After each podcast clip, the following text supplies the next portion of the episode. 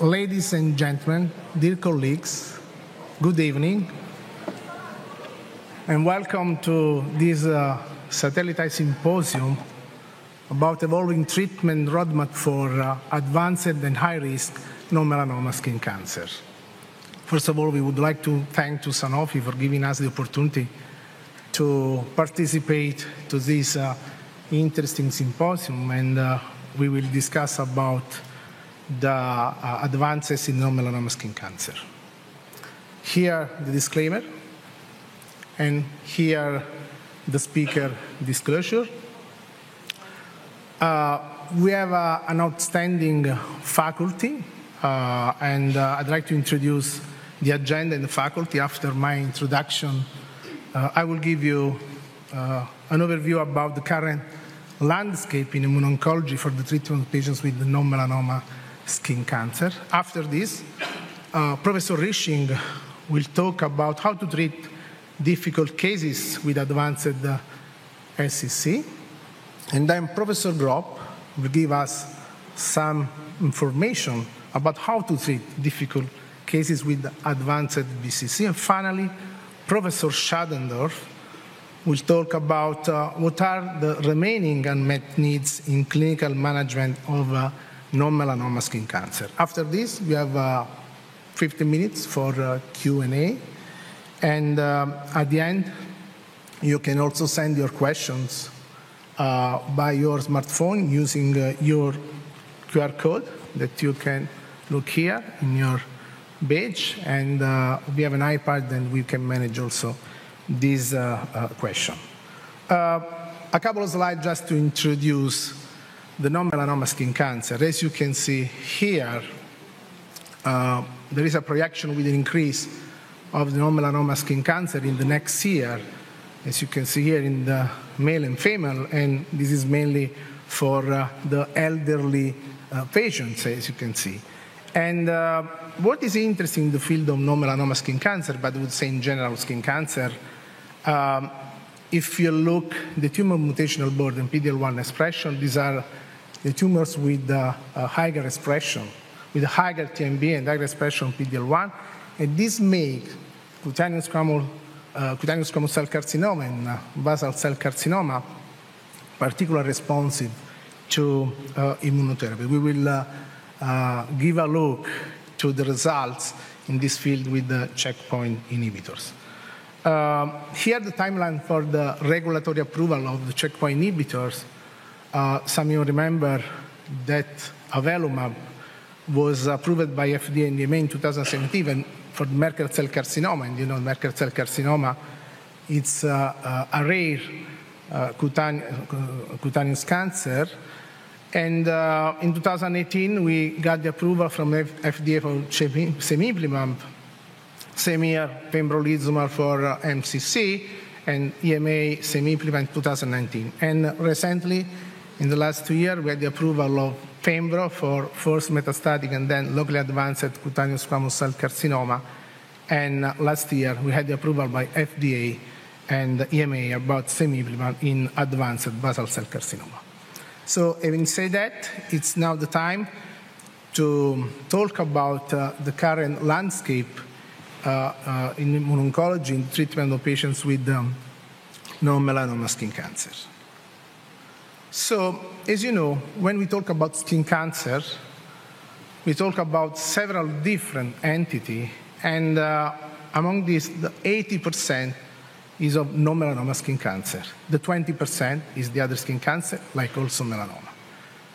In this eighty percent, the seventy percent is for basal cell carcinoma, twenty percent for the cutaneous squamous cell carcinoma, another ten percent for other disease. So the majority of non-melanoma skin cancer, the majority of skin cancer is non-melanoma skin cancer. But the majority of these skin cancer uh, are fortunately uh, curable by surgery. When we talk about advanced skin cancer, uh, we talk about two groups. One is the locally advanced disease. So sometimes, often, uh, one very large or multiple primary tumors, or the classical metastatic disease.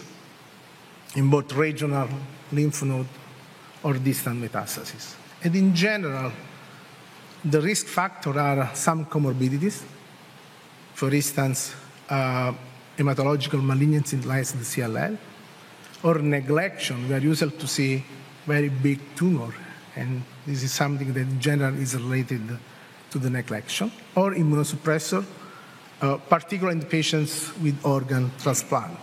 Anyway, fortunately, these present a, a rare patients population. And, uh, but yes, rare population, but we see these cases. These are a couple of cases from my institution of patients with cutaneous squamous cell carcinoma. Here, other two different cases. So these are patients that unfortunately exist, despite the possibility to cure this cancer at the beginning with just with surgery. The treatment of uh, the advanced melanoma uh, was different before immunotherapy. And uh, before immunotherapy, we treat these patients with radiotherapy, with chemotherapy, with platinum-based regimen, with uh, good responses, but short duration of response. So the patients were not cured by chemotherapy. And uh, there was also uh, an interest for the E G F R inhibitors, uh, like cetuximab, panitumumab, or dacomitinib. As you can see, thirty percent of response, but again, no real impact on the disease. With the anti P D one, the story of this disease changed, and we will discuss in a while the results of anti P D one. So when we talk about anti P D one, as you have seen in the timeline of checkpoint inhibitors approval, we talk about pembrolizumab and semiplimab.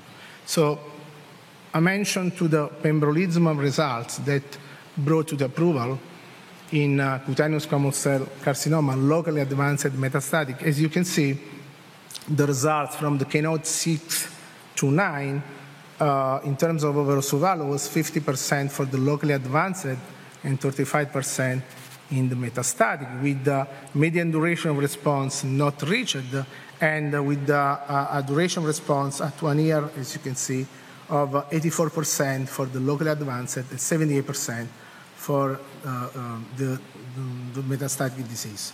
The safety profile was consistent with the safety profile that we have seen in all the other diseases like melanoma and uh, uh, lung cancer. Uh, talking about uh, semiplimab, uh, um, the study that brought to the approval was the study, the Empower C C C one, uh, a study with different cohorts. Uh, now I'll show you the, the results from the first three cohorts. These are the final results because you remember there were different uh, reports. And the different group were uh, the treatment for the metastatic, the locally advanced, uh, and also in metastatic with a different schedule, the, the flat dose every three weeks. And the primary endpoint was the response rate. Uh, looking at the patient demographic, it's uh, interesting to see the characteristics of the patients that are the characteristics of patients that we see usually in our clinical practice. So the median age is more than seven years. And uh, there was also a good number of patients with a performance status one, fifty-five percent. Uh, sixty percent of patients were patients with metastatic disease, forty percent with the locally advanced. Good number of patients treated in first line, sixty-six percent. And uh, uh, the remaining of patients, thirty-three percent uh, uh, in, in second line. And uh, here, the duration of response and uh, the response rate. Uh, it's interesting to see, looking to the total population, the one hundred ninety-three patients, uh, the response rate was uh, forty-seven percent.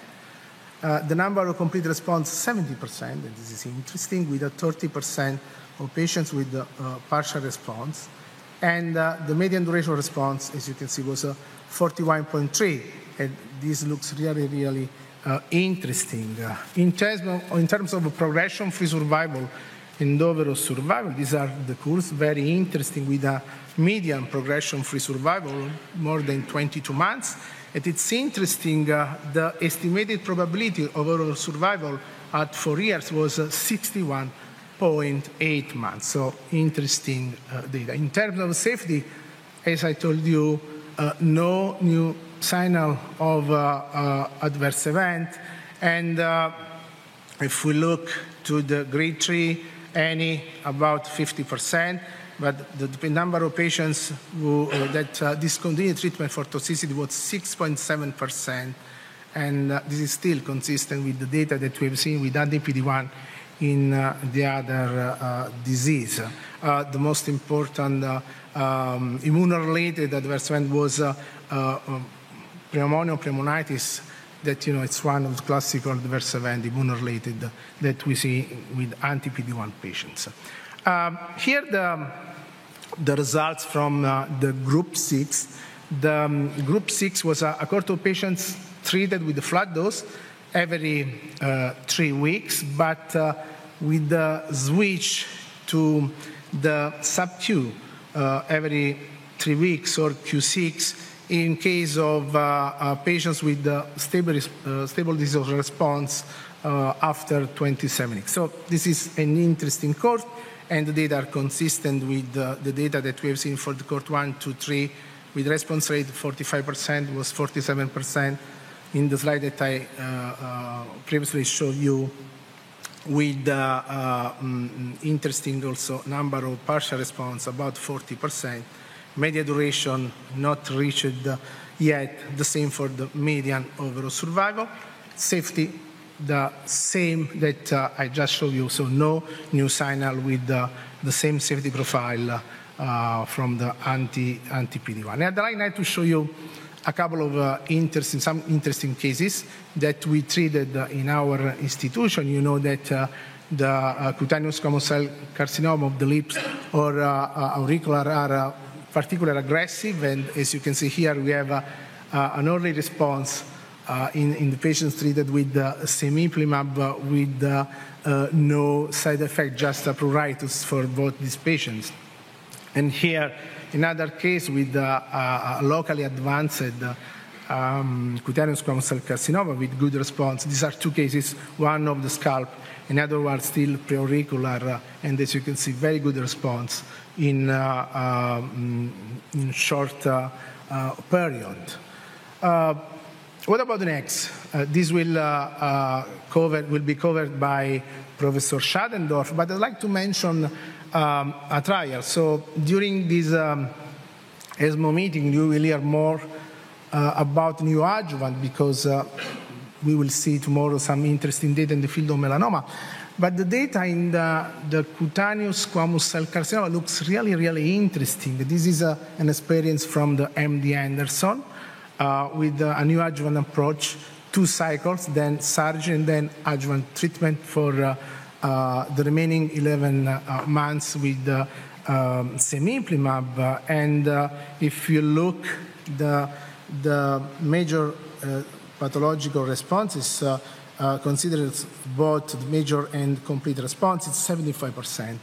And uh, you know that uh, uh, this kind of uh, pathological response is correlated uh, with the long-term outcome, and here you can see how these patients uh, uh, went in terms of recurrent-free survival. No patients recurred. The number of patients enrolled was twenty, small, but still, these are interesting um, data.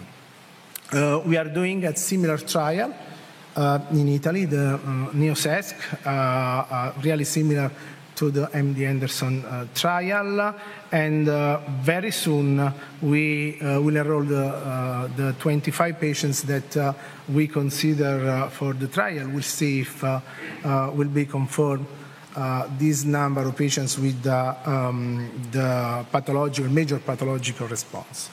Um, about uh, the B C C, you know, the basal cell carcinoma is uh, the most frequent skin cancer, and uh, we have seen this uh, at the beginning. Um, in the majority of cases, eighty percent rise in head and neck. And uh, when we talk about uh, the advanced B C C, we talk, and both locally and metastatic, we talk uh, of a few patients, just the top of uh, an iceberg, because it's more frequent, and in more than ninety percent, I would say ninety-nine percent of patients, uh, B C C can be solved just by the surgical um, approach. So uh, I'm a medical oncologist, and before the Hedgehog inhibitor, I never seen a patients with metastatic B C C, probably because we uh, didn't do the C T scan in these patients, but it's something that we see. It's rare, really rare, but we see. And um, with the Hedgehog inhibitor, uh, um, we, we changed the history of uh, uh, these patients with uh, uh, a good number of patients with uh, complete uh, response. But Hedgehog inhibitor uh, have also a toxicity. It's uh, uh, not a really severe toxicity, because in the field of oncology we see, uh, you know, even uh, uh, worse toxicity. But there are some toxicity like like the cramps, you know, ageusia, dysgeusia, that uh, have an important impact on the quality of life. And sometimes these patients ask to interrupt the treatment and discontinue. And we know that in patients who discontinue the treatment, in uh, about thirty percent, we have a, a, a relapse. For this reason, in this kind of patients who progressed from a Hedgehog inhibitor or were intolerant to uh, a Hedgehog inhibitor therapy, uh, it was started this trial, the Empower B C C one, still with semiplimab, with the flat dose in both locally advanced and metastatic disease. Still, overall response rate, primary uh, endpoint. And again, if we look the patient's characteristic, again, these are elderly patients, uh, more male, uh, seventy percent, sixty-six percent a different cohort, uh, more patients with uh, E C O G zero. You remember in the Empower C C C, the percentage of patients with uh, uh, E C O G zero was thirty-three percent. Um, here is sixty-six. And, uh, uh, you know, for the locally advanced, uh, uh, the patients were mainly with uh, the, the primary lesion in the head and neck, in the trunk for the metastatic. And uh, the seventy percent of patients in both cohort, more than seventy percent, were patients uh, who progressed after uh, Hedgehog uh, inhibitor uh, uh, treatment. And here are the data. And uh, uh, as you can see, in the uh, both cohort with the, the, the metastatic uh, and the locally advanced, this was the primary anal analysis here, the longer, ter longer term follow-up, uh, the number of responses was uh, uh, between twenty-five uh, and uh, thirty percent for this group of patients who progressed from Hedgehog inhibitor, uh, and uh, with an interesting uh, estimated uh, one-year duration response, more than uh, uh, fifty percent in the metastatic and more than eighty percent in the locally advanced.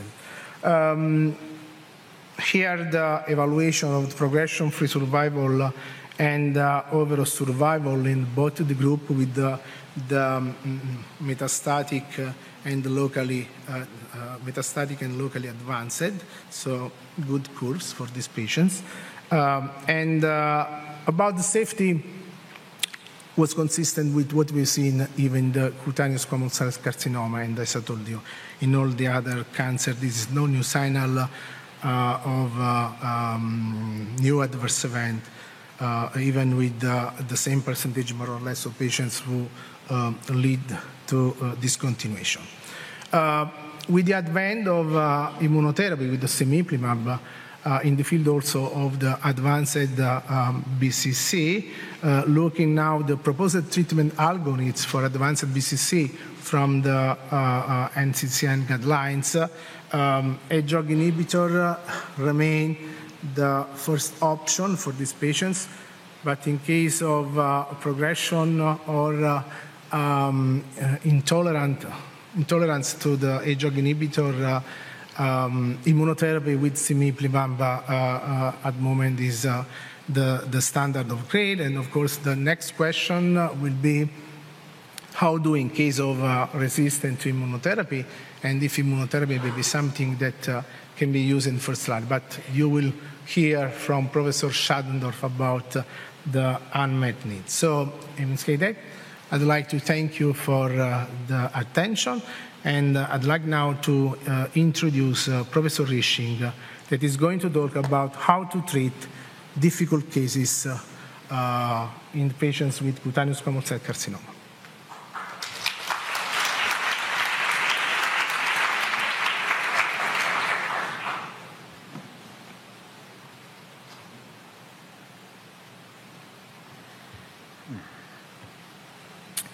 Good evening. Um, so I'm going to cover the topic of how to manage difficult cases. Uh, I'm going to present a couple of cases. So this, and I'm going to ask some questions of the audience. So it'll be a little bit more interact. It'll be a bit more interactive. Uh, if you could uh, try and download the Q R code, then you'll be in a. It'll be easier to uh, participate in the polling questions. So as we've heard, the anti-P D one agents, semiplimab and pembrolizumab, have demonstrated significant activity in advanced cutaneous S C C in immunocompetent patients, and have become the standard of care in many countries with durable responses associated with imp- uh, quite rapid improvements in quality of life and pain, and as we've heard, approved in uh, many jurisdictions, including, including by the E M A. One of the issues with the clinical trials, of course, is that they're a restricted population. Their patients had to be immunocompetent, patients with, that were immunosuppressed were excluded, and they had to be performance status ECOG zero to one. And of course, in the real world, this is often uh, patients with advanced cutaneous S C C are often elderly, and the immunosuppressed are disproportionately represented because they actually have a very poor outcome with standard surgery and uh, with or without radiotherapy. So there's been a number of real-world compassionate uh, uh, reports now, and one of the largest and one of the first was from the French compassionate access experience, where they had two hundred forty-five patients. They showed a similar response rate, around fifty percent, although not with central review, and showed good survival, though, as you'd expect with a different population, not as good as what was seen in the trials. This uh, study also yielded some important information that was, that's, uh, was not available from the uh, clinical trial experience. So in particular, uh, they demonstrated that the activity in the immunocompromised was actually similar to the activity seen in the immunocompetent, which is important information. They also uh, reported that perhaps progression-free survival in the non-head and neck primaries uh, was not quite as good, and somewhat, not surprisingly, uh, overall survival in the patients with ECOG performance status two or, or worse uh, didn't do, was a, was uh, did, was a bit worse than the uh, the good performance status patients. So case one, a case of uh, extensive locally advanced disease. This is a seventy-five-year-old man who presented with a neglected chin mass in the middle of two thousand seventeen. He'd actually been seen about twelve months earlier and had Uh, declined surgery that was offered for him for a T two N two B S C C on the chin. He had a biopsy that confirmed that this was cutaneous S C C. So in two thousand seventeen, you saw what uh, his disease looked like. This is the, uh, the P E T scan, which shows this very extensive locoregional disease, but interestingly, he has no evidence of distant metastases. You can see on the C T the extensive uh, primary disease and also a large nodal mass on the left. So if you have uh, got your Q R code ready, or if you haven't, you can download load it from there. So how would you manage this patient with very advanced lo- locoregional disease? Would you offer him initial surgery with or without radiotherapy, consider radical radiotherapy, palliative radiotherapy, chemotherapy, or anti-P D one therapy? You can start voting now.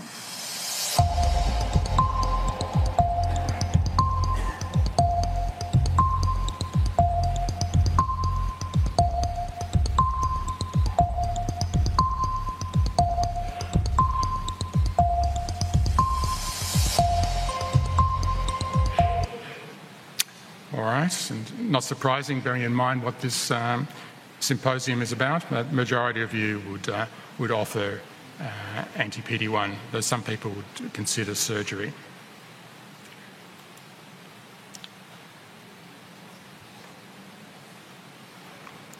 So he was enrolled on the semiplimab registration trial, and after six months of treatment, he'd had an excellent clinical response. You can see here a marked improvement on C T, that there was some residual abnormality. And uh, on P E T scan, he was regarded as having uh, a metabolic uh, complete response.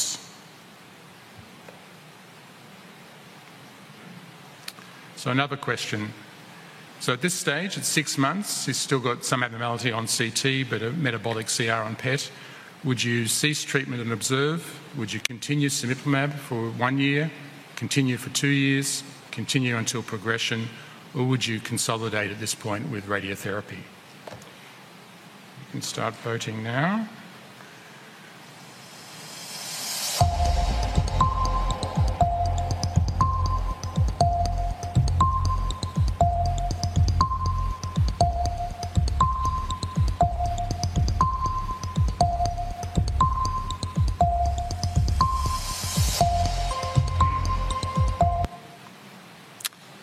So we've got quite a spectrum of answers here, um, particularly concentrated on uh, really this question of duration of uh, uh, semiplimab, which we, I guess we can discuss perhaps in the, in the panel dis uh, discussion.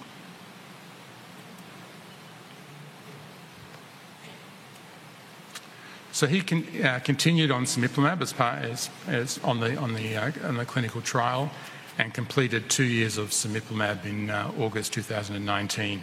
And you can see here that he's had an excellent response. His C T scan, never, not surprisingly, never looks completely normal, so he's regarded as a, uh, as a partial um, response. Um, but he uh, remains uh, well and very uh, grateful for the treatment he's received. So really, the, I guess the important message here is the extent of local disease per se is, is really never a contraindication to, to trying an anti P D one for this uh, disease that's quite very sensitive to immunotherapy. And the same goes for the uh, extent of metastatic disease. We've seen patients with very extensive metastatic disease have uh, very durable responses. So the next case is about, uh, revolves around the question of assessing early progression. The patient's a fifty-two-year-old man, immunocompetent, no significant comorbidities, presented with a scalp vertex primary S C C excised in September two thousand seventeen. In July two thousand eighteen, he developed an in-transit thirty-five millimeter right occipital metastasis. Uh, this was excised with positive margins. He had re-excision with clear margins, and he had a right neck dissection at that time with one out of forty-one nodes involved, eighteen millimeters with extranodal extension. He had post-operative radiotherapy, sixty-six grey and thirty-three fractions, completed on the thirty-first of October two thousand eighteen. And a month later, or less than a month later, he already had a recurrence uh, at the in a, of an occipital surgical site. And obviously, this was an in-field recurrence. Uh, so you can see here um, these re recurrent uh, disease. The P E T scan showed the um, occipital cutaneous and subcutaneous lesions and also some intramuscular uh, metastases. The biopsy, repeat biopsy, confirmed S C C consistent with the original cutaneous primary. So what would you do in this situation? Would you consider further surgery, uh, further radiotherapy, chemotherapy, or anti P D one therapy? Start voting now.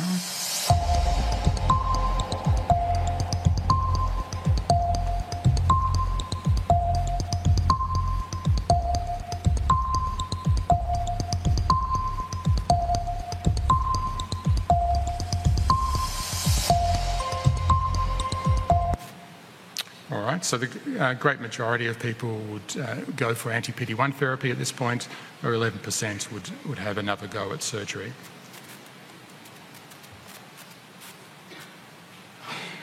So he was enrolled on a semiplimab trial, first dose December eighteenth two thousand eighteen. I think he was in group four, so he was on four weekly treatment, and not the standard three weekly. But he comes in a month later, and this is what his disease looks like. You can see that a lot of the existing disease looks considerably worse and enlarged. And as you look more laterally, you can see lots of new lesions that weren't uh, present at, at baseline.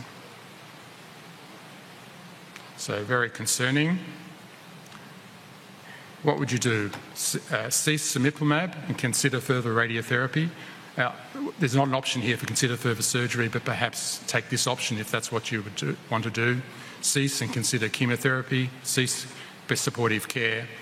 Continue semiplimab, accepting that it has progressive disease and prognosis is poor, or consider the poss continue considering the possibility of pseudoprogression. So a few options there. I think of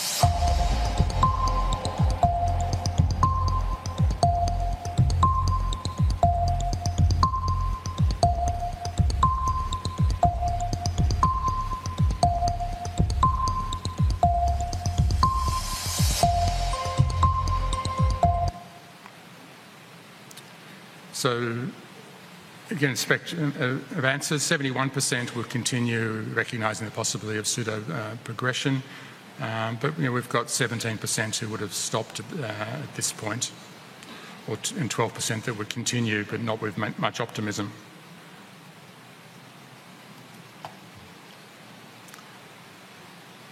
So we did continue, and then it comes back in February, and uh, it's a bit of a mixed picture. You can see some of the new lesions that appeared more laterally have got better, but some of the existing lesions look worse.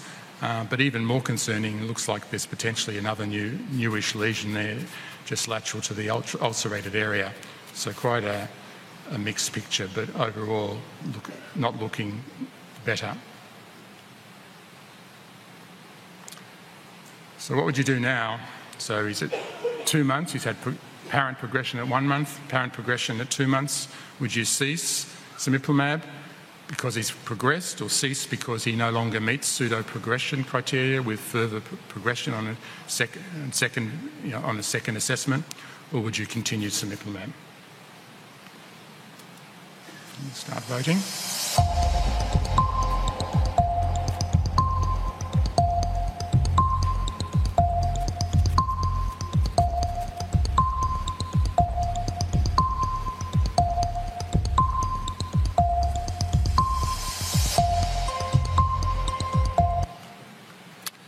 So we've got sixty-nine percent who would continue uh, and thirty-one percent who uh, would have ceased at, at this point.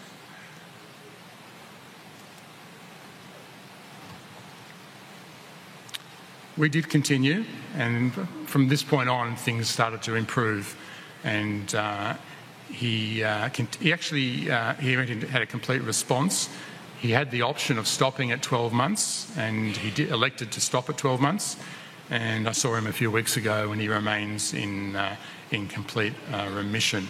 So this is quite a challenge, challenging case, really just to emphasise that pseudoprogression, or perhaps best described here as very delayed response, uh, definitely occurs in cutaneous S C C, uh, and uh, they're easy in retrospect, but at the time they're quite challenging, particularly if the patient has other op options such as, such as surgery.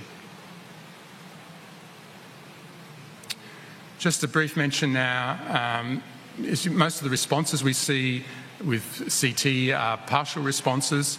Uh, we did a study looking at comparing uh, patients that had both P E T and C T at late time points after ten months. fifteen patients, eleven or seventy-three percent were a complete metabolic response on P E T, but of those eleven, only one was a C R on RECIST, nine were P Rs. So really consistent with the observation that many of the of these P Rs on, on standard im imaging with C T or M R I have long-term disease control, and also consistent with the data that the number of complete responses increases over time. And further studies warranted, I think, to see if this is a better indicator of long-term control than standard uh, yeah, C T imaging. And I just want to briefly mention about um, avoiding orbital exenteration in cutaneous S C C. We've reported on a series of seven patients who required orb- orbital exenteration for curative surgery, uh, who had all had uh, orbital exenteration recommended by the multidisciplinary meeting, but all seven who declined surgery due to concerns about morbidity and disfigurement. Interestingly, all seven patients demonstrated a response to immunotherapy, and six avoided orbital exenteration.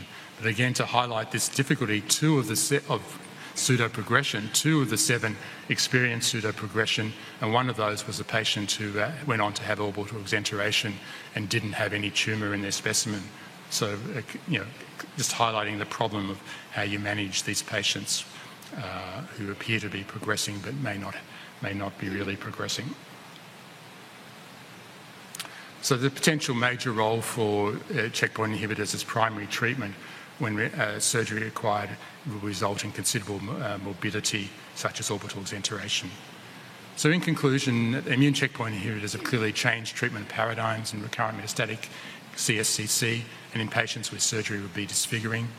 I've shown you that there's activity in both immunocompetent and immunocompromised patients.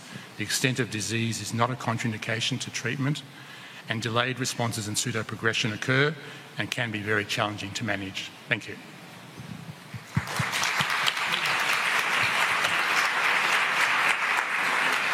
Thank you, Dan. It's my pleasure now to introduce Professor Jean-Jacques Grob, that is going to talk about how to treat difficult cases with advanced B C C. The floor is, is yours, Jean-Jacques. Uh, good evening. Thank you to the Sanofi for this invitation. And my task is to deal with uh, difficult to treat B C C. First of all, uh, let's remind uh, you that uh, most of the B C C are very easy to treat. Most are low risk, and I, when I say most, it's probably ninety-five, ninety-eight percent of B C C. But however, there are difficult to treat B C C, which are not so rare, because all, despite this low proportion, this is a low proportion of a huge amount of B T C. So first, uh, some are qualified of locally advanced, some are metastatic, but they are very, very, very rare. And um, there are a few other reasons why some B C C are difficult to treat. Um, there is a new classification provided by the E A D O, uh, which is based on a, a, a, an experiment in which uh, a panel of experts were proposed to classify uh, a series of cases of uh, difficult to treat B C C, and the mathematical analysis of their different uh, partitions resulted in uh, five scenarios, which I briefly describe. Because these five scenarios are probably the, the, the let's say, the abstract of uh, what we meet in our current practice. So the first scenario is a common B C C, but somewhat difficult to treat, because uh, some of reasons like uh, the location of the tumor or the borders which are poorly defined, or linked to the patient because uh, of the poor general status, comorbidities, or un unwillingness to cooperate. These are examples.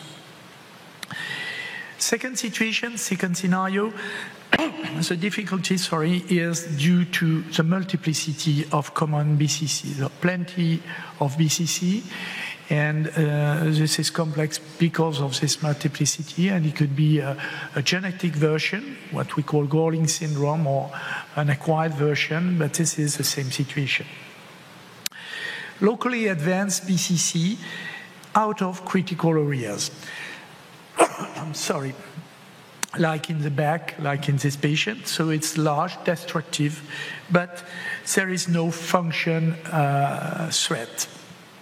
Locally advanced in critical areas, large or destructive tumors in different positions around the mouth, around the nose, around the eyes.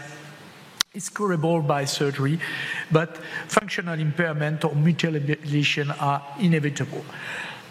I'm sorry. Extremely advanced, that means disaster, like the examples, because bone, muscle, vital or sensory structures. Thank you very much. Sorry. So, the cure cannot be expected by surgery, whatever its extent.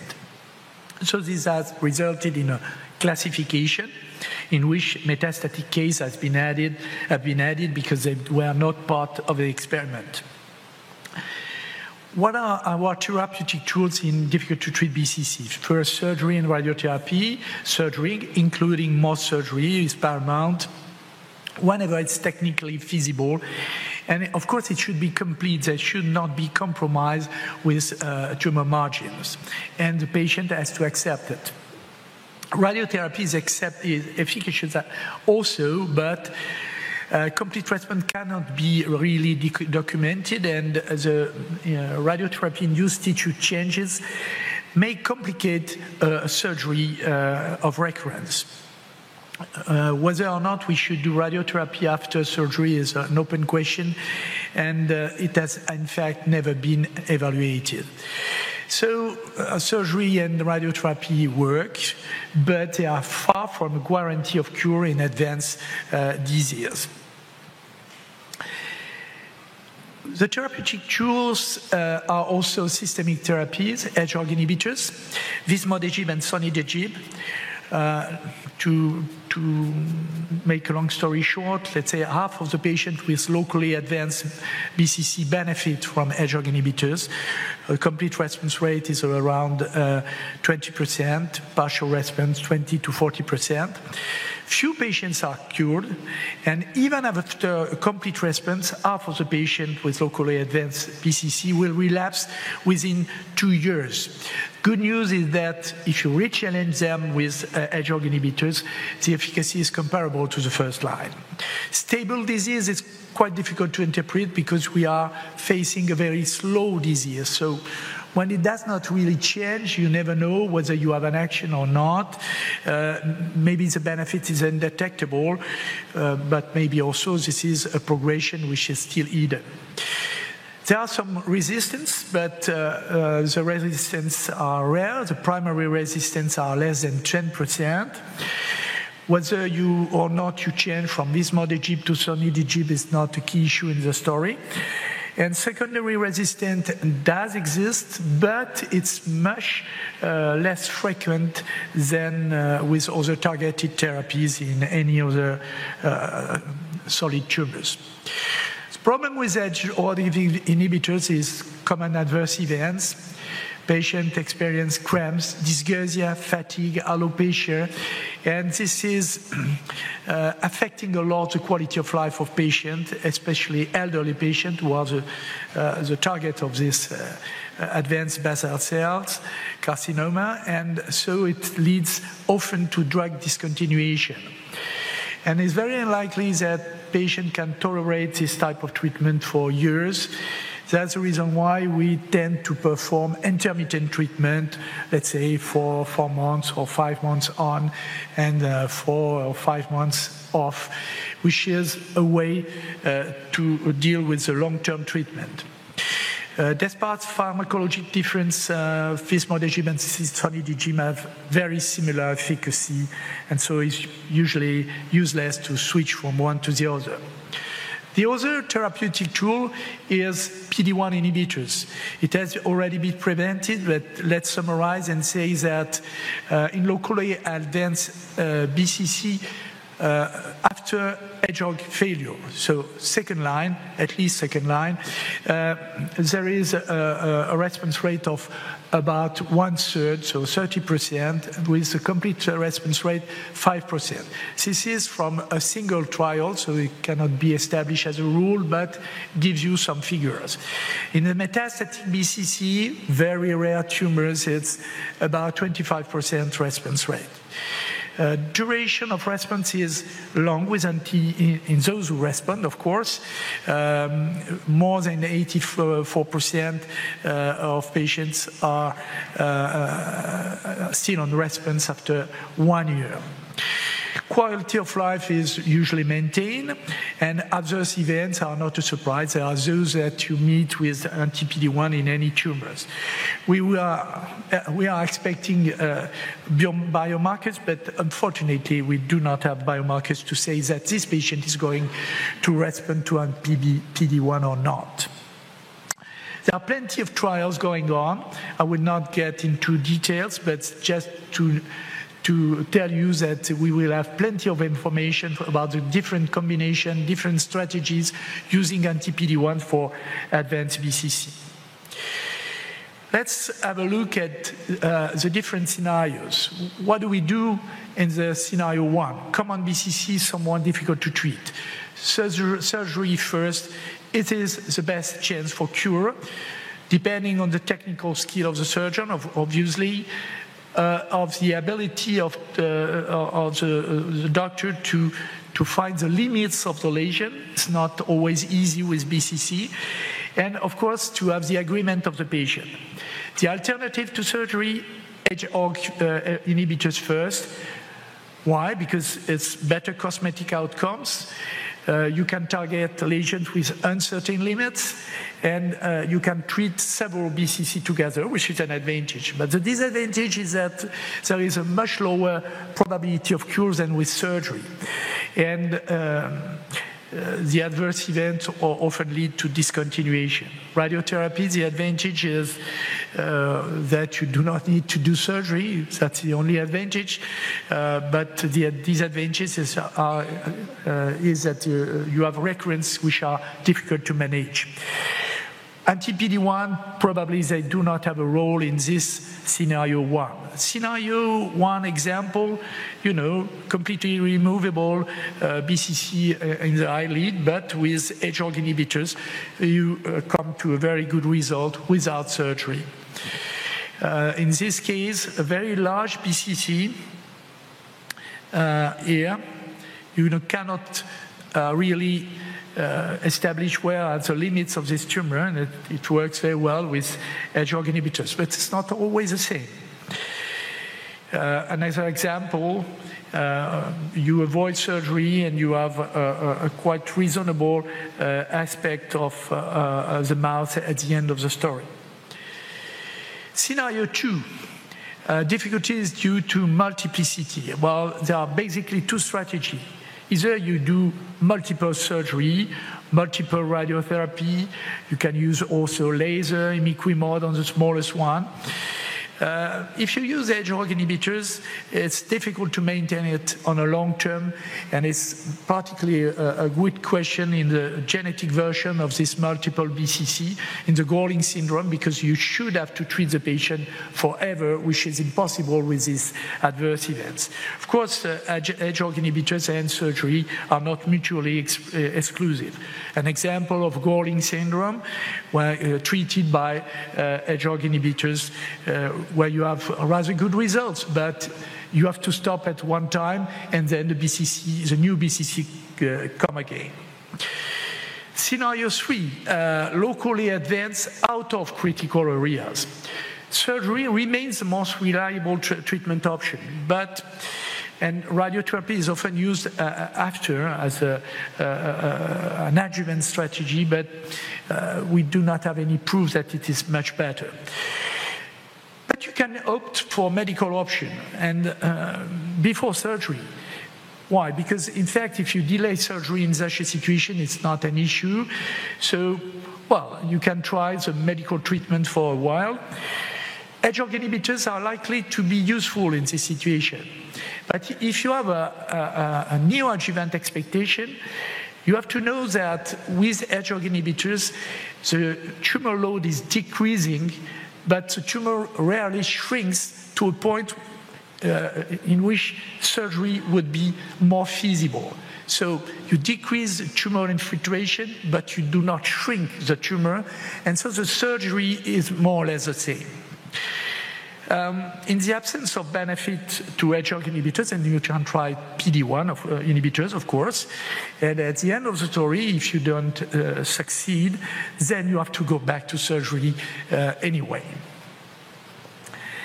Just an example of what you can obtain with the Hedgehog inhibitors in the good uh, situation. Scenario four, a very difficult one, because it's uh, uh, locally advanced in a critical area, and surgery remains a solution, but medical option may be trialed before surgery. The advantage is that you will limit the disfigurement. You can expect a reduction of the size if at the end you have to go to surgery, but again, it usually does not work this way. Um, so the limitation is that Uh, given the rate of complete response with Hedgehog inhibitors, which is about twenty percent, and the rate of uh, complete response with P D one inhibitors in the patient resistant to Hedgehog inhibitors, which is around five percent, the probability of real cure in a patient like this is more or less uh, uh, around twenty percent, no more. So it's probably much less than with surgery. But of course, uh, the disfigurement and the function uh, uh, has to be taken into account. Um, benefit may be difficult to assess in the, some treat, patient treated by Hedgehog inhibitors because, you know, the infiltration is difficult to measure, uh, the real situation. Uh, even if you do a, a lot of biopsy, you never know where exactly you are in the treatment. Examples of uh, the scenario four, this doesn't seem very spectacular, but you have a B C C which is invading uh, uh, the auditory canal and, of course, uh, going directly to the brain. So that's the kind of result you can obtain with Hedgehog inhibitors without any mutilation. Um, a bad example, for instance, Hedgehog inhibitors, very good. Uh, let's say a, a multiple uh, B C C with multiple recurrence, uh, very advanced. Um, we have the impression that it is going much better with Hedgehog inhibitors, and then suddenly there is a, a, a very uh, fast worsening, which is in fact due to the development of uh, squamous cell carcinoma. And we have some cases of that case with B C C treated for a long time with the Hedgehog inhibitors, transforming, or in which uh, uh, S C C is developing in a, a, a second uh, step. Scenario five, extremely advanced. Well, surgery is no more an option in this case, so you have to try intermittent Hedgehog or anti P D one plus minus radiotherapy, or why not combination? But there are no trials to document this possibility. Just to give you uh, an example, Um, this is a, a, a huge B C C, a disaster, treated by Hedgehog inhibitors do, during one year, and the disaster is even more uh, a disaster as a second step, as you can see here. And then radiotherapy plus anti P D one. And we discover the face of this lady that we have not seen before. So it can be a successful story, combining these uh, different treatments, but for the moment, we don't know exactly who is the right candidate for this uh, type of treatment. Another example, uh, a combination of Hedgehog inhibitors and anti P D one, and very successful. Of course, it does not work this way for all patients. Metastatic cases, first, they are very, very rare. The probability that one of you is meeting that case, one case, is very, very low. And of course, survival after metastatic B C C is worse when you have distant metastases than when you have regional ones. Um, what we know is that with Hedgehog inhibitors, we have a, an overall response of eight percent uh, or Uh, up to twenty percent depending on the dose in a very low number of patients, and with anti P D one probably a response rate around twenty-five percent. So there are good candidates probably uh, for anti P D one first line. In conclusion, most B C C are easy to treat, but few are therapeutic challenge. For different reasons, there are a few scenarios that I tried to describe. Uh, there are in fact driving our type of decision in the uh, tumor boards. Surgery remains the main option in most difficult to treat B C C, but the role of medical options, Hedgehog and P D one inhibitors, is increasing. The first line uh, of medical treatment remains uh, Hedgehog inhibitors, but anti P D one results are so encouraging that they may Uh, come to the first step in, in the near future. There are plenty of studies uh, for different sequences and combinations, and we will have the res results in the next years. And of course, we would need predictive biomarkers, but for so far, it's a dream. Thank you. Thank you, Jean-Jacques. It's my pleasure now to introduce Professor Schadendorf, that is going to talk about what are the remaining unmet needs in uh, uh, clinical management of non-melanoma skin cancer. Thank you, Dirk. Yeah, thank you very much. Um, I think that's a very brief presentation uh, because after what you have seen, uh, do you believe there are any unmet needs left? Uh, let's see if anybody is awake. Um, uh, So um, I think we have made uh, great progress, um, no question about that. Um, so I think um, I would like to go with you within the next um, twenty minutes um, trying to find uh, the true impact on non-melanoma skin cancers and defining the real-world management of patients within uh, a registry. I'm going to introduce uh, to you um, at, uh, uh, in a few minutes um, and advertise not only this um, registry but also offering that you are able to participate in that as well. Um, we have um, obviously um, a number of um, challenges if a patient is not responding or not responding anymore to P D one um, uh, treatment. And I will give you at the end uh, a few perspectives of treating non-melanoma skin cancers, um, uh, some selected flavors uh, out of the various clinical trials we have now uh, available, which is actually per se already a, a good news, since uh, over the last years uh, we were looking and designing clinical trials for this rare patient population. So um, background, uh, starting with uh, registries, um, uh, I think we have to be aware that most of the non-melanoma skin cancers um, are excluded from common cancer registries, so that um, we have only very limited knowledge um, on the Um, morbidity and also the outcome of these um, uh, cancers, uh, which was also reflected by the variation of percentages uh, Jean-Jacques Grobe was presenting in his um, uh, talk, and also uh, Paolo Ascerto. So we have um, limited um, publication, limited studies in the E U, but also in the U S on real-world data uh, from clinical practice in those high-risk and advanced um, S E Cs and B C Cs. And uh, patient uh, population information is fragmented um, and stored separately by different disciplines, so that's also a challenge here um, in different countries, different pathways. Dermatologists, surgeons, G Ps, oncologists are involved. And um, we have uh, definitely in Europe um, no registry at all um, which is providing any of the data also, for example, in light of uh, the registration, health technology assessment, et cetera, et cetera. So the limits of our pivotal trials, um, I think we have um, discussed uh, widely.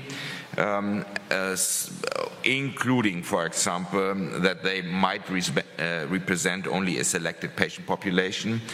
And um, very often these are phase two studies which have led to um, the registration of uh, which are non-randomized, uh, open-labeled, um, and uh, that's by, uh, by itself uh, scientifically is a limitation. So um, the European Melanoma Registry, um, uh, initially EuMELARIC, has uh, focused on, um, on melanoma, advanced and um, also high-risk melanoma. Um, and uh, the setup um, is shown here. Uh, we have um, a C R O, we have an uh, executing uh, agency who is handling um, the, the legal uh, part, and we have an academic consortium uh, which now is comprising um, Uh, fifteen different countries and societies uh, who are uh, participating in collecting uh, standardized and harmonized uh, common uh, real-world data from skin cancers. Um, as I said, um, um, up to August, uh, we have almost ten thousand uh, melanoma data sets which are quality controlled uh, from those uh, countries, and uh, we have set up uh, over the last uh, four years a digital infrastructure with central um, access uh, to do that, um, and also uh, ways of multi-data source integration from various countries and uh, national registry in one data warehouse.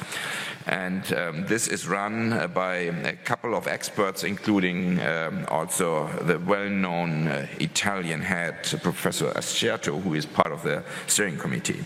So um, this registry um, has started and is going to open now um, a branch for non-melanoma um, uh, skin cancers. And uh, this is also uh, supported by, for example, EADO and E O T C.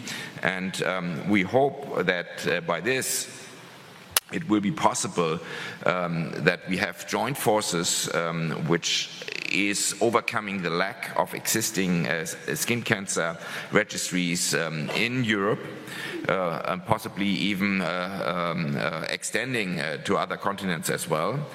Um, and that this um, uh, might contribute um, to um, uh, databases by standardized uh, informatic uh, formats, um, uh, dedicated uh, technical staff which is supporting data transfer uh, with proper data protection and management of all these mapping processes and um, quality control uh, issues uh, which are uh, uh, possible.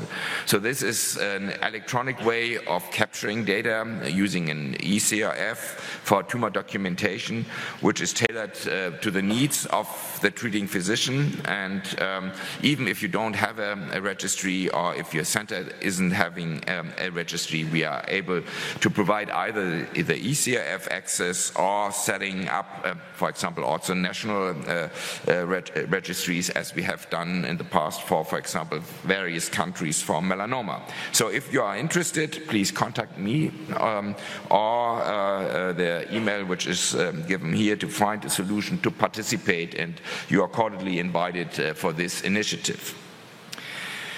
So one initiative um, which is uh, much smaller is the case study um, uh, which is uh, shown here, the, the study design and uh, patient demographics. Uh, which is um, a prospective uh, uh, real-world uh, study of, pa uh, of patients with advanced um, C S C C uh, treated with semiplimab, um, aiming uh, to collect two hundred fifty to three hundred fifty patients um, in the label uh, uh, to be treated with uh, semiplimab, so un unsuitable to surgery and uh, radiation therapy, and um, Um, data collection uh, on a regular basis and follow up for three years. Um, and um, as you can see, endpoints, um, um, response rate, duration, uh, disease control rate, uh, toxicity, um, and all of that. So median duration of exposure um, of the first um, one hundred ninety-six patients was um, almost twenty-four months, um, as you see here. Um, and I think what is also important and uh, slightly different to the clinical trials, the median age uh, of patients included is seventy-six years. Um, and you see also that there is a substantial fraction of patients, even in such a study, which has um, in, um, uh, um, ECOG status of one, two, and three, even three. Um, uh, proportion between locally advanced and metastatic is uh, one to two, um, um, um, and there is heavy uh, pretreatment uh, in terms of um, radiation or uh, surgery, and there is also systemic, uh, prior systemic treatment in almost forty-five percent of the patients um, which um, are, have been included into this study.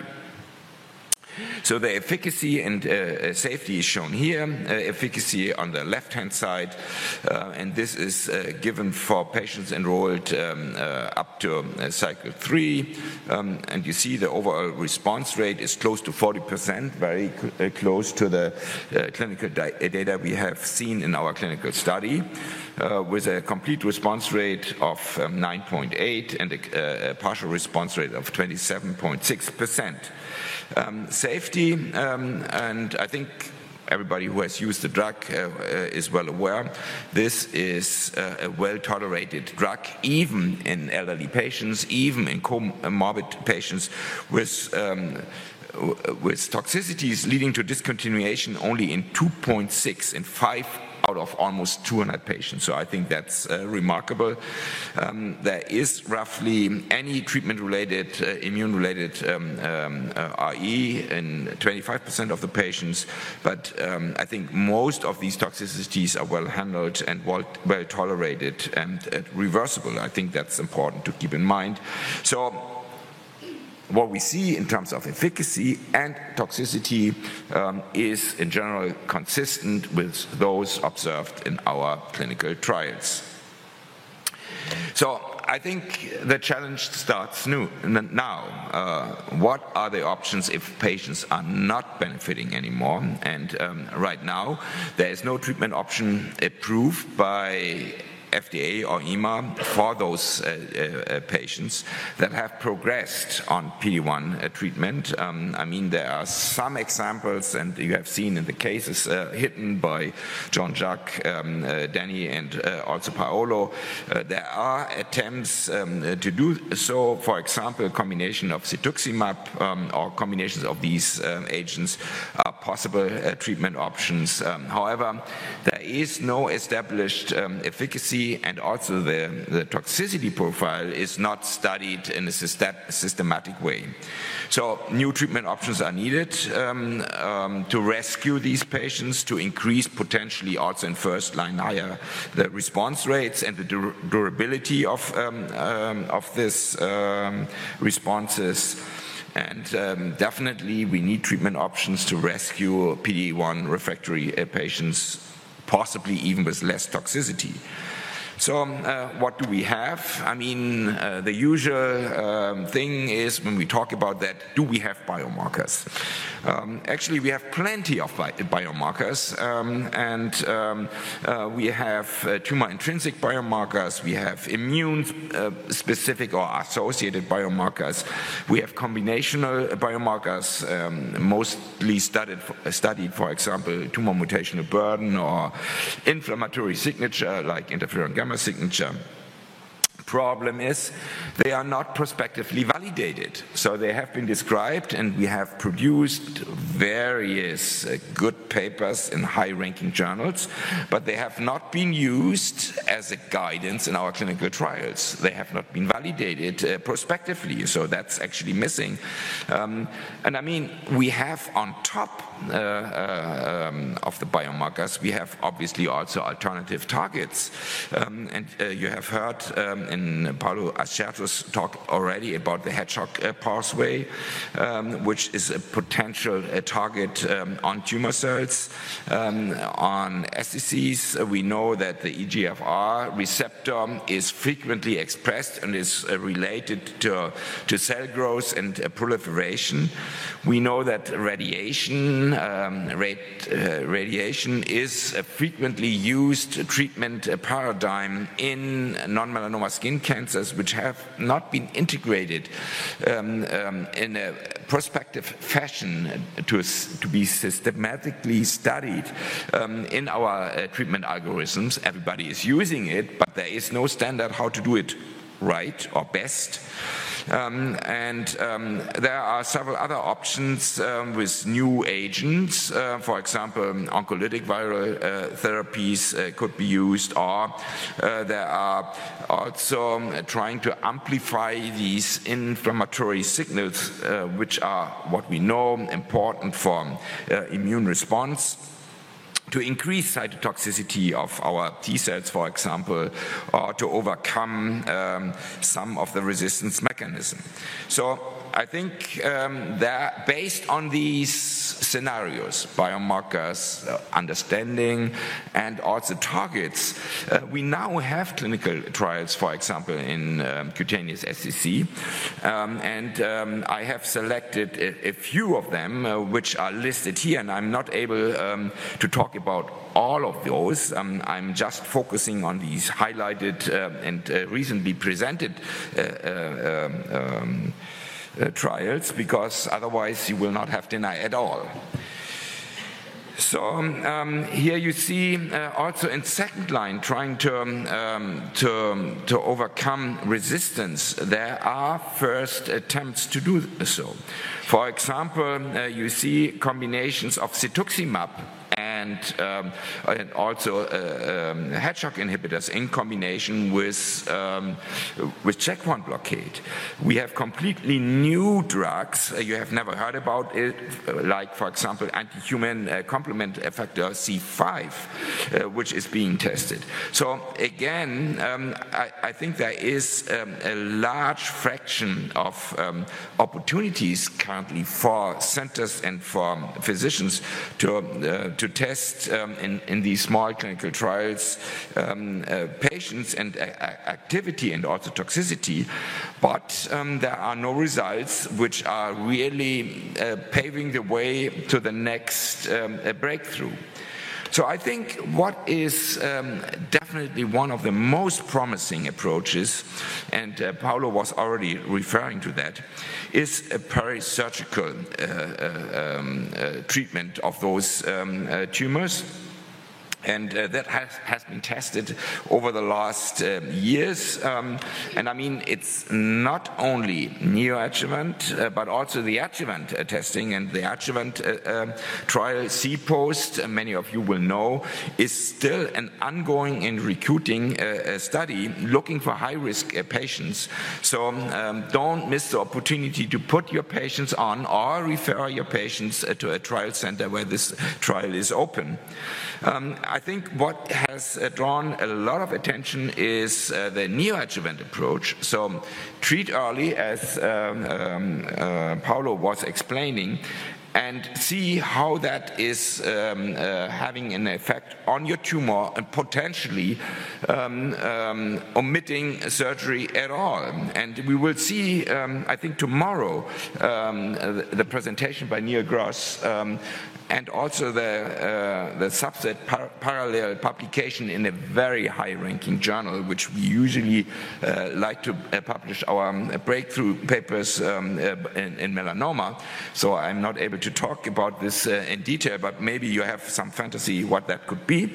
Um, so um, I think the trial design is, is given here.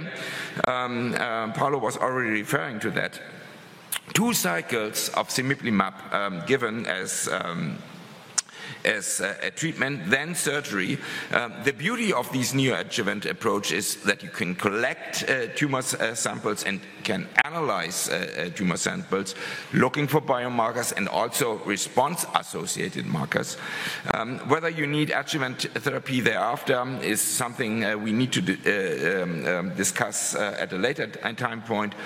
Uh, response rate and secondary endpoints, and I mean we know from earlier um, um, studies already that those patients, and this is um, actually uh, very similar to, for example, melanoma, those patients achieving a complete response pathologically or in uh, uh, almost um, a major pathological response, reducing the, uh, the, uh, the amount of viable uh, tumor cells to less than ten percent, those patients seem to be those patients in the red curve, potentially cured. I mean, the survival uh, or the follow-up is, is still uh, limited, and the number of patients uh, um, uh, to highlight is, is still small. So we need more patients in order to, to, to, to see what is happening, and tomorrow you will see some more. And this is um, actually the study uh, which is going to be presented uh, tomorrow by, by Neil. Uh, eighty patients um, and um, neoadjuvant treatment, uh, surgery, four doses. And then um, uh, there was uh, investigators' choice whether continue uh, semiplimab or adjuvant uh, radiation therapy or uh, investigators' discretion or observation. Tomorrow we will um, learn about the part one results um, and have to wait for the outcome of part two uh, uh, for some time. So there are, uh, that's the C-POST adjuvant trial, which I advertised a little bit earlier, which is a double-blind, randomized phase three study in high-risk uh, um, um, S E Cs, um, uh, as you can see. Post-operative uh, radiation therapy is mandatory and one of the hurdles of this study. But then uh, patients, uh, after having gotten everything what is there, uh, are randomized either uh, to semiplimab or placebo, and uh, disease control is the primary endpoint of the study, and still looking for patients. four hundred twelve patients um, are, are needed, and I think this is one of the first studies in non-melanoma skin cancer which is using a, a, a double-blind randomized a, a trial design. Um, all our approvals have been based on um, um, single-arm studies uh, so far. So what are the high-risk features? Just to summarize and to give you uh, some repetition, um, obviously uh, nodal uh, disease um, uh, of certain size, in-transit metastasis of a certain size, T four lesions um, uh, which are necessary per perineural uh, invasion um, is um, an important chara uh, characteristics, and recurrent um, S C C uh, arising in that area. So I think that's important to keep in mind, and if you have a patient, um, if you come across a patient, send it to a center um, um, or include it into the clinical trial. So here are the contact um, details, uh, so iPhones up, Uh, make a, a photo, and um, then uh, we can continue. Um, so coming to a conclusion, I think uh, I tried to advertise and invite you to participate in our non-melanoma skin uh, cancer registry um, as part of EuMELARIC, which is um, collecting prospectively uh, data of non-melanoma skin cancer patients across Europe. Uh, there are also possibilities to include patients who you have already in your own registry. Um, treatment options after P D one failure um, remain a high unmet uh, clinical need, and there are several clinical trials ongoing to evaluate uh, alternatives uh, to, um, to overcome P D one uh, uh, progression. Uh, there are first combination studies also in advanced B C C, for example, in combination with Hedgehog inhibitors. And uh, the next hot issue is perioperative um, options, adjuvant and neoadjuvant um, in B C C and S C C uh, uh, patients. Thank you for your attention, and um thank you, Dirk. Uh, it's the time now of the discussion. Uh, we have uh, thirty minutes. It's a good time, so uh, I'd like to encourage all of you to send questions by your smartphone. And uh, there are some questions here. I have a question for you, Paolo. Okay, good. So because you are tr uh, stuck otherwise to, the, uh, to your computer all the time. So you presented uh, survival data, overall survival uh, of patients uh, uh, in the clinical trial who have been treated uh, with B C C, advanced B C C and S C C. Do you think that in this elderly patient population, overall survival is really a good endpoint to report? No, no, uh, especially for the B C C, because uh, you know the, the, the biology of the B C C is different from the uh, C S C C. Um, what is the most interesting part is the tail of the course of the progression-free survival, because the, these are the patients who will not relapse. And with immunotherapy, there is an interesting tail with patients with a long-term benefit. This is what I look when I see data from immunotherapy in this kind of patient. So maybe also for Danny, I mean, the question is, do we have really a good idea how many patients are dying from non-tumor underlying morbidities, older age or comorbidities, in contrast to disease-specific, tumor-specific um, um, uh, mortality? No, do we, yeah, have, this do we have an idea? This is no, unfortunately not at this moment. This is an important point. I believe that the clinical registry can help in this. So this is uh, the, the, the classical assist that, you know, in general you do in order to encourage further registry. So yes, I, I fully agree with you. Yeah, no, I think we saw in the clinical trial, these are elderly patients, we, we see patients dying from other causes, and outside of the clinical trials it's even more common as we treat patients with uh, poorer performance status and multiple comorbidities, and it, there are often some very difficult decisions to make about with these patients. Yeah. You want to comment something, Joshua? Well, probably with this tumor we need new uh, evaluation, new assessment. When you say that uh, Uh, you want to prevent um, or be it exenteration or um, when you see the face of these people, uh, there could be some assessment of the benefit, I would say functional or uh, aesthetic benefit. Uh, when you preserve your eye or when you preserve your face, it's a benefit, which is probably hard to standardize in a measurement, but more relevant than the O S in a tumor, which anyway will not kill you uh, in the last, uh, in the next five or ten years. But we need new assessment method, I think. So not only the smartphone for asking questions, but also the microphone, microphone number one. Uh, thank you for the presentations. Uh, my doubt is, do you have an impression or is there any data regarding efficacy of semiplimab in sun-exposed versus non, non-exposed tumors, like users, user-related tumors versus sun-exposed areas? Is there any difference in the efficacy? Is there any data or your impression? And the same with radiated versus non-irradiated tumors. Jean-Jacques, this is the classical question for you.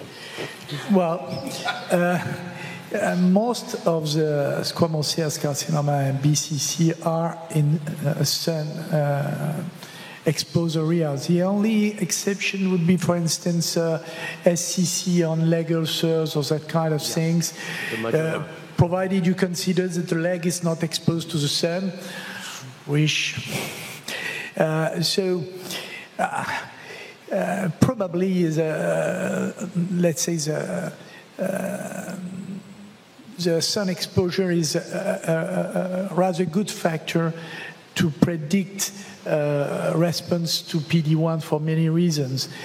But by definition, these tumors are all on sun-exposed areas, so you cannot really compare uh, Uh, to anything else. Okay, so so, so, so I, can pick on, I can pick on Paolo and ask about Gorlin, would be the next question. What is your impression of efficacy of P D one in Gorlin syndrome? I have no experience. I have no experience in Gorlin, so I don't know my friends, but... Uh, Do you have some experience? No. No. no. Uh, Hedgehog inhibitors, I can tell you, because I have used that. And what about radiotherapy? Any, any thoughts on... pre-irradiated versus, because we, we are discussing on our tumor boards of maybe sometimes to keep, to put radio, radiation therapy post as a consolidation strategy also. So. Yeah, so so I mean there are very tiny little data set, I think, from Empower one uh, S E C uh, with pre-treatment uh, of radiation, which I think needs to uh, definitely validation. Um, which um, suggests that those patients having uh, uh, pre-treatment radiation might do worse. Um, and you could explain that, that uh, you are inducing scarring and whatever uh, in that uh, uh, region. Um, whether this is really true, I'm, I'm not sure. I think maybe the uh, registry will help also with that. Um, and I mean, also radiation oncologists believe that there might be some synergy between radiation and um, uh, checkpoint blockade if you do it simultaneously because you are releasing tumor antigens or whatever. Whether this is true... But this is true for, for concurrent radiation, right? Yeah, yeah, concurrent. Yeah. Yeah. But I mean, this is also not tested uh, uh, as far as I know. So, and about radiation, there is an interesting question for you, Danny. There are a couple of questions for the clinical case number two, so generated uh, a lot of curiosity. And uh, the first question is, uh, since differenti- differentiation between pseudo and the real progression is only possible in retrospect, why don't you consider adding radiotherapy when the patients develop new lesion? Uh, so this is a patient that had had uh, radiotherapy and had, had actually recurred within the in-field within a month. So giving, and it had a high dose of radiation, sixty-six gray. So I don't think it's realistic that giving more radiation Yeah, at this point is really go, yeah, going to be uh, beneficial at all. For you, Jean-Jacques and Dirk, do you use uh, the addition of radiotherapy sometimes when the patients develop new lesion or in case of mixed response? Uh, yes, but I have no rule, no algorithm, no, to propose. So, uh, as you said in the tumor board, at the end of the story, we decide sometime to use radiotherapy, but uh, uh, we need uh, some data to, to support that. Yeah. Uh, another question about the case two, and then the microphone three. Uh, the question is still for that clinical cases. Uh, was there an additional workup done to support the decision to continue the treatment? Uh, so this, this, I didn't show. The scans look similar to what you could see clinically. They didn't really add any extra um, information. So really it was a, a clinical call. Uh, I think in this patient, it was very unlikely that other treatments were going to have any long-term control. He'd relapsed early after uh, surgery and after radiotherapy. So I think biologically it was not, it, we thought that further surgery or further, further radiotherapy was, was unlikely to have any major impact. Um, I, I guess at this point in time I'd, had, I'd seen a number of these patients, so I still thought there was a, a, you know, some chance that he was not really progressing, so that's why um, we persisted. Uh, he was well. Uh, he wasn't. Cl- he sim- wasn't. You know, had symptoms that were getting worse. So, and he was keen to to get, continue as well. But it, it's these decisions are not straightforward, and they're even less straightforward if you do have a genuine surgical option. Obviously, you can always try other systemic therapies, but they're unlikely to result in durable uh, control. And I guess you really want, want to be absolutely sure that you haven't uh, you know stopped too soon.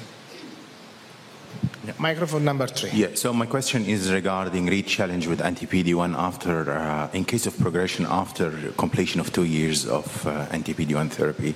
Do we have any data or experience? Dirk, it's your question. So, I mean, uh, I would uh, suspect it would not be different um, in um, um, S E Cs than, for example, in uh, basal cell or Merkel. Uh, I mean, we, I mean, there is only a minority of patients who are really getting two years of treatment. Uh, either you are progressive beforehand, which is the majority of the patients, or um, there are patients who are, have a complete uh, response, and then there is a discussion about stopping uh, these patients and not keeping them coming back uh, again and again. Uh, but um, there is a fraction of patients, obviously, um, as you mentioned, who have, uh, after clinical benefit, um, um, then uh, a relapse, and we would always consider those patients for, for retreatment, um, and that's what we do. Um, um, also patients who, ha- who, who we have discontinued because of toxicity, for example, um, um, and had some clinical benefit after half a year or so, we would re-challenge um, if that's uh, possible. So um, even if the patient had certain uh, degree of uh, uh, toxicity, because very often you don't have any other options. So that's uh, on a patient-by-patient uh, discussion and uh, risk-benefit evaluation, uh, but uh, we do that, yes. Yeah. And I mean, this makes sense if there is some benefit. Um, um, I mean, if you have seen after eight weeks or twelve weeks uh, the patient is uh, rapidly progressive, then it obviously does make sense. But um, if you have a, a certain benefit which is then fading away, uh, yes, uh, we would do that. So there is a question for all, but Jean-Jacques, you surely can be the first because um, it's about the B C C. The question is regarding the use of uh, Hedgehog inhibitor uh, in intermittent schedule. Uh, what are the main reasons to use this C A M versus the switch into semiplimab? So probably, yeah, it's related to... The question is, why selecting Hedgehog rather than P D one in first so line? Before, yes, for the patients who are intolerant to Hedgehog inhibitor, why don't you use a more flexible schedule? Um, I, I mean... Uh, I would say all patients are intolerant to Hedgehog inhibitors, in a way. Uh, uh, they accept or they do not accept. Uh, they can uh, go for a treatment, for a long treatment if you do it on an intermittent way. So, of course, P D one uh, would be uh, very interesting in the first line. Uh, my, my intuition would be that it would be better in a slow disease like this one to start with P D one, but uh, for the moment it's just impossible, but to start with P D one inhibitors. If you're lucky to be in the responders, and you know that you will have a long response without, uh, in most of the situation, without adverse events. And uh, then if you don't, it doesn't work, then you go to Hedgehog inhibitors that you will never stop. You will have to treat for years uh, with uh, adverse events. So it would be, in a way, logical to start with anti P D one, but for the moment we don't have the data.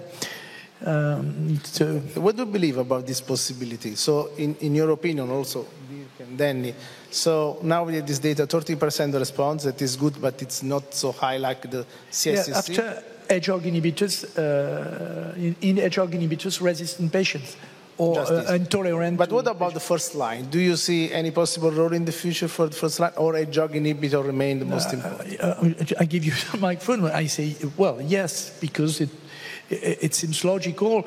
You have plenty of time with the B C C, so you can try something. And trying P D one uh, inhibitors seems to be very logical, and then we'll see. I mean, we have seen in all, uh, stick to the non-melanoma skin cancer field, in all um, um, settings, Merkel and others, um, that uh, in pre-treated patients, response rate and durability is lower than in first-line patients. So I think, obviously, one would expect to see that also in S C Cs and uh, B C Cs. Um, I think that's the best option to treat those uh, patients there. And I mean, the situation in B C C, in uh, locally advanced and metastatic B C C, is now similar to what we had, uh, I don't know, ten, fifteen years ago with ipilimumab. Uh, approval only for second line, and uh, we were forced to give uh, a drug uh, which was not of curative intent, D T I C, for one cycle to say, okay, there is toxicity, and then switch. Um, I'm afraid um, several uh, people will do that uh, also now. Do you have something to add, Danny? Yeah, I just, I mean, obviously it has to be tested in first line, but I think the response rate, we shouldn't focus on the complete response rate, which is actually low, but actually it, it, this, the durable resp responses, even in the second line, are probably higher than, you know, Hedgehog inhibitors, where you've actually probably only got ten percent that have real long-term control after you set, stop the drug. Okay, so there are other questions, but uh, the time expired. I'd like to thank all of you, uh, Professor Riching, Professor Grob, Professor Schadendorf, for uh, the great presentation, great discussion, and I'd like all of you for the attention, and I'd like to wish you a uh, great ESMO. So have a good evening.